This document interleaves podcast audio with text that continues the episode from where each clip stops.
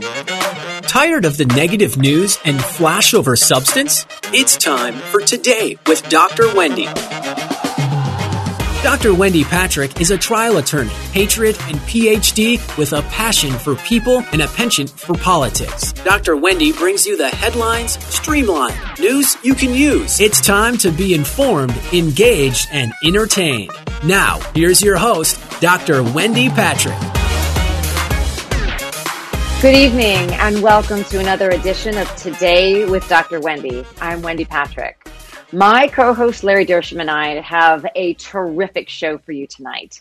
We are going to talk about everything from victims to the virus to violence, literally in that order. And in that order it is because we have so much content in each of those areas. It's almost hard to pare it down in order to simply just give you the highlights because we also want to make sure, remember, it's headlines with a silver lining. So let's start with victims. Now, every time we get ready to do one of these shows, sometimes we're tempted to say, and then there were what, six, seven, eight, I don't know how much we're going to be up to but Governor Cuomo continues to have some significant issues. We're not rushing to judgment, and we're certainly not going to judge him outside of a court of law. The court of public opinion doesn't get to render a verdict, although they sort of do on social media. But it is true that his concerns now seem to have struck a bipartisan tone because sexual harassment is a bipartisan issue.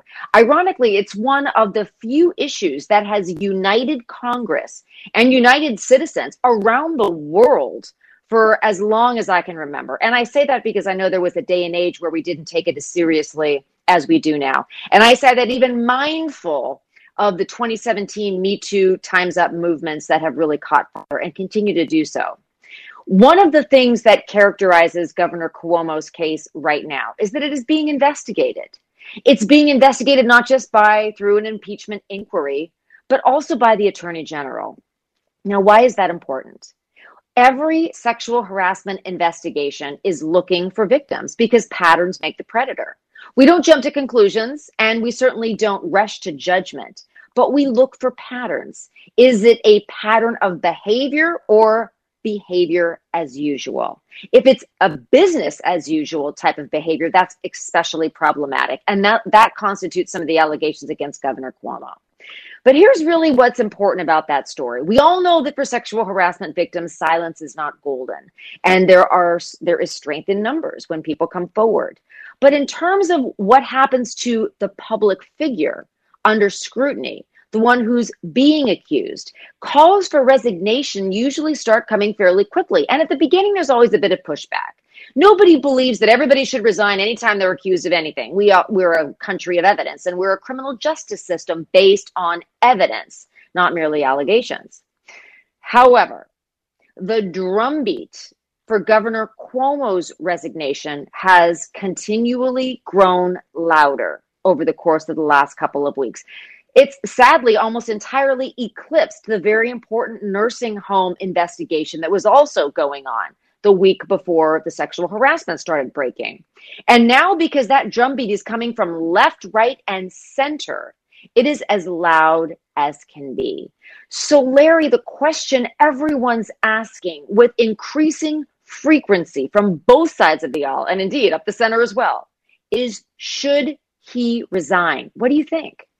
I think that you want to, as you mentioned, Wendy, uh, hear all the evidence and so forth. We're innocent until proven guilty, but this does seem like almost on a weekly basis, of almost like a daily basis, it's becoming daily insurmountable evidence. And it is so unusual to see that Democrats turn on one another. Even uh, liberal uh, Gov- uh, Mayor de Blasio is, uh, I believe, asking for the governor to resign. And to me, uh, the bigger issue is is the nursing home deaths. I think it was up to somewhere around fourteen thousand people that that possibly didn't need to pass away, but because of his policies did. This almost seems like a sub story, but uh, I think that uh, I, I hope that the truth comes out and I hope if he's guilty of these things, he steps down for the good of New York, uh, the state of New York, and the, and the United States. You know, the, the good thing about the AG doing an investigation is we want to make sure that things are actually documented one way or another. So we try to be as neutral as we can, although it is always persuasive that many of the victims don't know each other or at least on the surface of it have ulterior motives. But again, we don't want to prejudge. We're the court of public opinion. Let's actually see what the AG's office does. Because remember, Larry, they have subpoena power to look at documents, to talk to people. They have the, the tools with which to really paint a larger picture and to put content into context. Because what Governor Cuomo is denying is the content. He's basically saying, maybe I was misinterpreted. Maybe I was joking when I shouldn't have been but that's not nearly as problematic as some of the allegations uh, standing individually. Uh, and we also talked about him sort of having suffered a one two punch with the nursing home scandal and then the sexual harassment allegations. But I understand, Larry, you're also looking at sort of a three punches you're out story in an entirely different context, right? I am, Wendy. And I actually brought it up to four punches, and you're four out. Four punches. Four punches. Okay, I'm talking about the United States of America now, folks. And punch one, the carrot the looting of the U.S. Treasury. A 1.9 trillion COVID relief bill was just passed, and uh, President Biden signed that into law. Only 9% of that goes towards COVID relief. 91% of that goes towards the Democratic favorite causes. Not one Republican voted on it, not bipartisan. And just get this, Wendy, just visualize this. Uh, $1 million. Let's start there. $1 million. You convert the dollars into seconds. 1 million seconds equals about 11 and a half days. A billion seconds equals 32 years. A trillion seconds equals 32,000 years. And we're talking about a 2 trillion, a nearly 2 trillion dollar bill. That is the entire budget of the United States of America for a one lot year. Of zeros. A lot a of lot zero. Of zeros, Larry. Okay, so that's the carrot. Here's the stick. The Equality Act. HR 5. That's going to be used, in my opinion, as the stick to, to whip into shape the conservatives, the Christians, the Jewish people, and, and the Muslims, because it is a, it's a, um, it's going to force us to open up our our churches to uh, people that are of the LGBT persuasion, even on our staff, even though it violates our, our our, biblical view, our holy scriptures view if you're Jewish, or even the Quran view.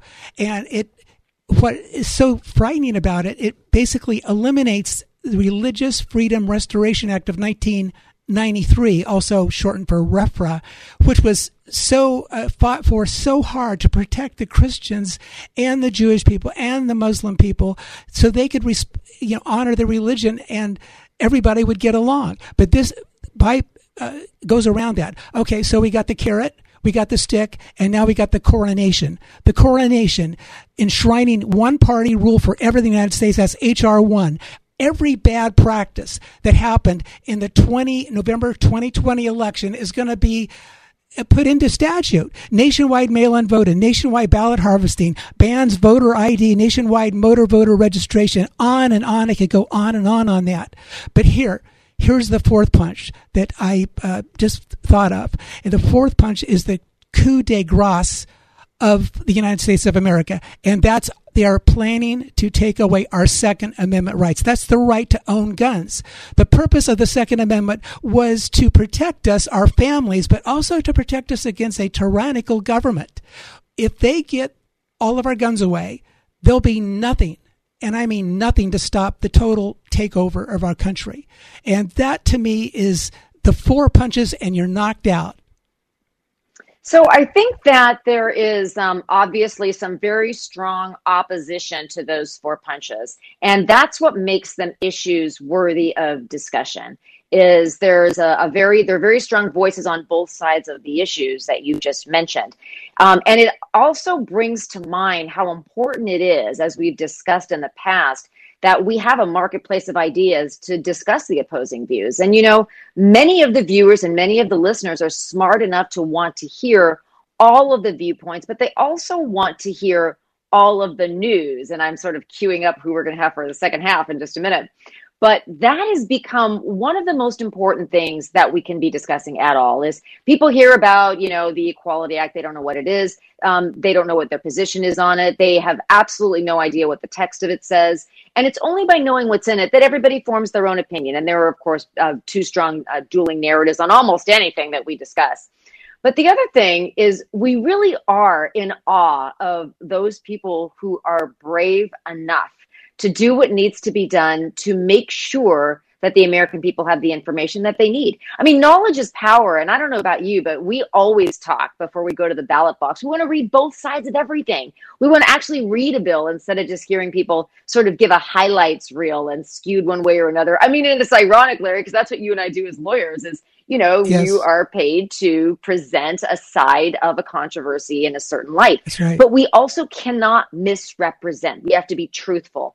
And then, hey, let the jury, the American people, they make up their minds. But it's that being truthful aspect of it that we are going to hear about in the second half of the show, because we are going to bring someone on that actually has risked life and limb to ensure that there is footage available of what goes on where. Um, and you know, Larry, we've talked about over the course of the last year all of the different types of protests and riots and and things that go on overnight when most of us are sleeping that aren't covered by mainstream media largely because there's a safety issue. No one wants reporters being risking their lives to capture some of this footage.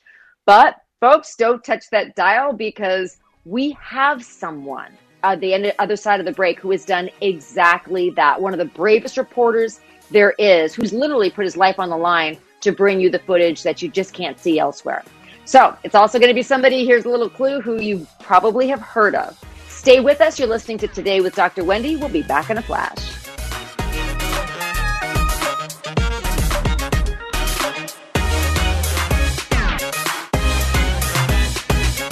News cycle lowlights have no place here. You're listening to the headline highlights on Today with Dr. Wendy on The Answer San Diego.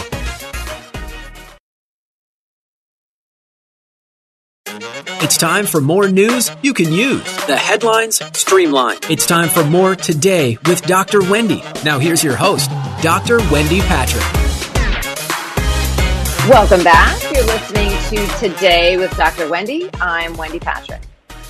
So, throughout the somewhat peaceful, sometimes not so peaceful protests last summer, and even from before, many of us have become familiar with groups that really want to reform versus groups that claim they want to reform. We've become familiar with the social justice issues. We have been uh, really inundated with more news than we probably ever had before over the course of the last year. But we sometimes wonder whether we're always getting the full picture, the full story. Because after all, everybody knows it can be very dangerous for journalists to actually go into the heat of battle to capture some of the footage in some of the hot zones. But not everybody is afraid, or shall I say, there are some that are willing to risk it to show people what really goes on, especially in areas that most people are afraid to go. We have somebody like that on the line right now who has literally risked life and limb to give the world an inside glimpse of what really goes on at some of these protests turned deadly. Larry, who do we have on the line? Yes, Wendy. Andy Ngo is an American journalist best known for his covering protests, riots in Portland, Oregon. He's written columns in the Wall Street Journal, the New York Post, and he's been on Fox News. And he's uh, he's a very brave young man. He drew national attention when he was attacked by Antifa on the streets of Portland in the summer of 2019. And he's recently published the book. It's called Unmasked Inside Antifa's Radical Plan to Destroy Democracy that exposes Antifa for who they really are. His book is the number one bestseller on Amazon in the category of local U.S. politics, and I believe it's number three in the New York Times bestseller list. Quite an accomplishment for a young man. So, welcome to the show, Andy. Thank you so much for having me on.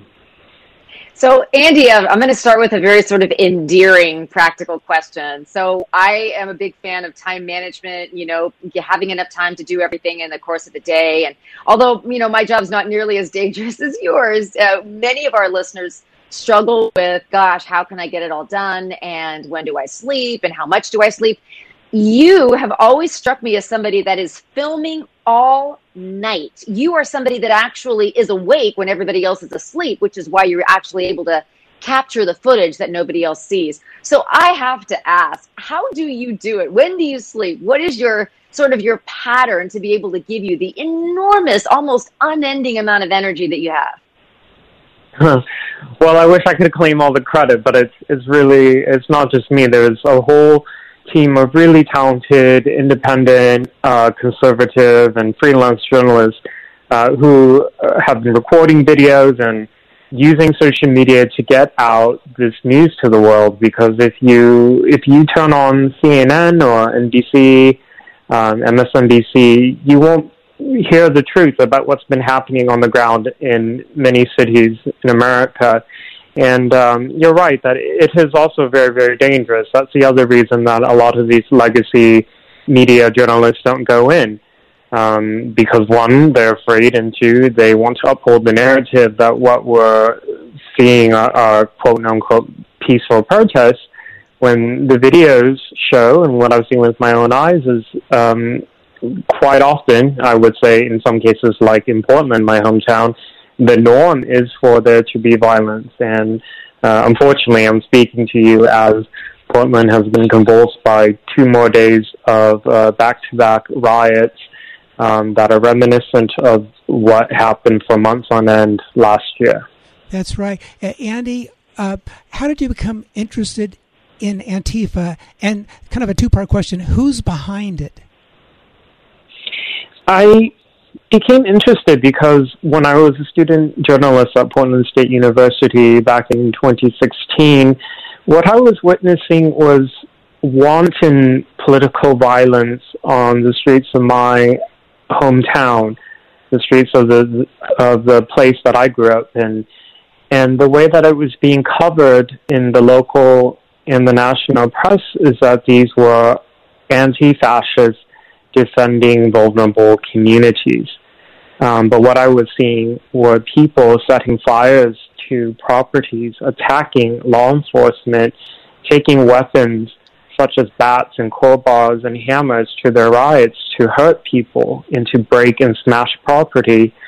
And so I just began to, you know, uh, take my camera, my, my phone, and start recording and eventually I was targeted several years later in 2019 when I was severely beaten by a mob of them while covering them in downtown Portland. They nearly killed me. They gave me brain injury from that.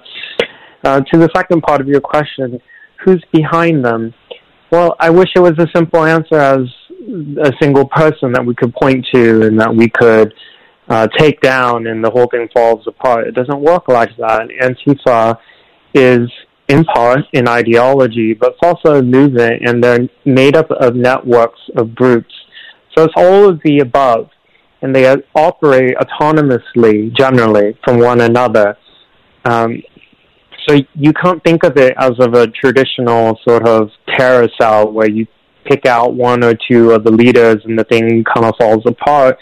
You're having groups of people who are organizing in different cities, often independent of one another, although they do communicate online. Um, I think what was surprising to me in the course of writing my book is that when I was looking at the funding sources, myself and others at some point usually think that there are big funders backing them because it does cost money and time and resources to maintain riots for months on end. But what I found actually is they fundraise quite openly through crowdfunding websites, and they raise really significant sums of money on like Go GoFundMe and using um, apps applications like Cash App and Venmo. They'll raise millions of dollars to co- cover everything from riot gear to bail funds to travel and accommodation. So we really are underestimating this threat from within and uh, I lament that the times that I've been invited to Congress to give testimony, I've been completely either ignored or demonized by the Democrats. Well, you know, Andy, the the what you've just described, and particularly the assault that you endured, yet you went right back out and did more of the same. You went right back out into the heat of battle, into the danger zone with your camera, ready to continue to record. Where does that drive come from? I, I mean, is it faith? Is it um, eh, how would you characterize your resilience? I mean, absolute resilience in every sense of the word. Well, thank you for for those kind words. Um, I think what drives me is really love of nation. Um, my parents were given um, asylum uh, in the United States. They escaped communist uh, Vietnam after being sent to prison camps in the 70s. So I've have a strong um, uh, feeling of gratitude to the country that accepted my family and welcomed us as equal citizens. So to see uh, a movement, uh, organizations, groups of individuals who are working by their own words to destroy the United States by attacking not just institutions like courthouses and police stations, police departments, but really tearing apart at the founding ideals of the country. Um, it's it's a personal affront to me, and uh, some of my journalist colleagues will criticize me because uh, uh, of the stance that I take on this. But I think I think it should be the duty uh, of every journalist to make sure that freedoms and liberties are preserved. And um, what we're experiencing in this country is a movement, a violent extremist movement um, seeking to destroy the country who's masking itself under this label of anti-fascism. Yes. Hey, Andy, I don't know if you're comfortable answering this, but is there a connection in your mind between Antifa and Black Lives Matter? Are they totally separate and they operate separately? Of course, there's a connection. I'm, I'm glad you asked that question. I, I, write about this in the book, and I've written about it in my in my articles. Um, Antifa have taken on the cause and messaging of BLM. So if you go to any of their riots, you listen to what they chant and what they write as they um, graffiti up places. It's the exact same messaging as BLM. And BLM, for their own part, have um, used Antifa as security. You, you can look at the Black Lives Matter Plaza in DC, where Antifa have volunteered as security um, during the riots of 2020 in Portland. Uh, BLM used Antifa security, and, and one, one of those so-called security men ended up shooting dead a Trump supporter in downtown Portland before fleeing out of state and getting killed himself. So they cross pollinate each other and they radicalize one another, in my opinion. And I think people underestimate the um, the danger that BLM and Antifa pose because again, they are thinking that these are social justice and race, racial justice movements. You know, we're, we're at the end of the show, Andy, but I just wanted to, to thank you for what you do in terms of for covering and for documenting so much that goes on that, you know, while everyone else is safe in their homes with their kids getting ready for the next day, um, you're out there with your camera just documenting, being the journalist that you are and the brave journalist you are. So we want to thank you very much uh, for coming onto the show with us. We know you probably have. I made the joke. Interviews lined up after this probably all weekend long. But thank you so much, Andy, for being with us. Thank you, Andy. My and thank, thank you. and thank you to our listeners who have been listening to today with Dr. Wendy. Always so much to talk about. It's hard to to fit it in, but we are always about headlines with a silver lining. Thank you for joining us. Have a wonderful, safe rest of your weekend. We will be back next week for more of Today with Dr. Wendy, Headlines with a Silver Lining. Have a great week and God bless you.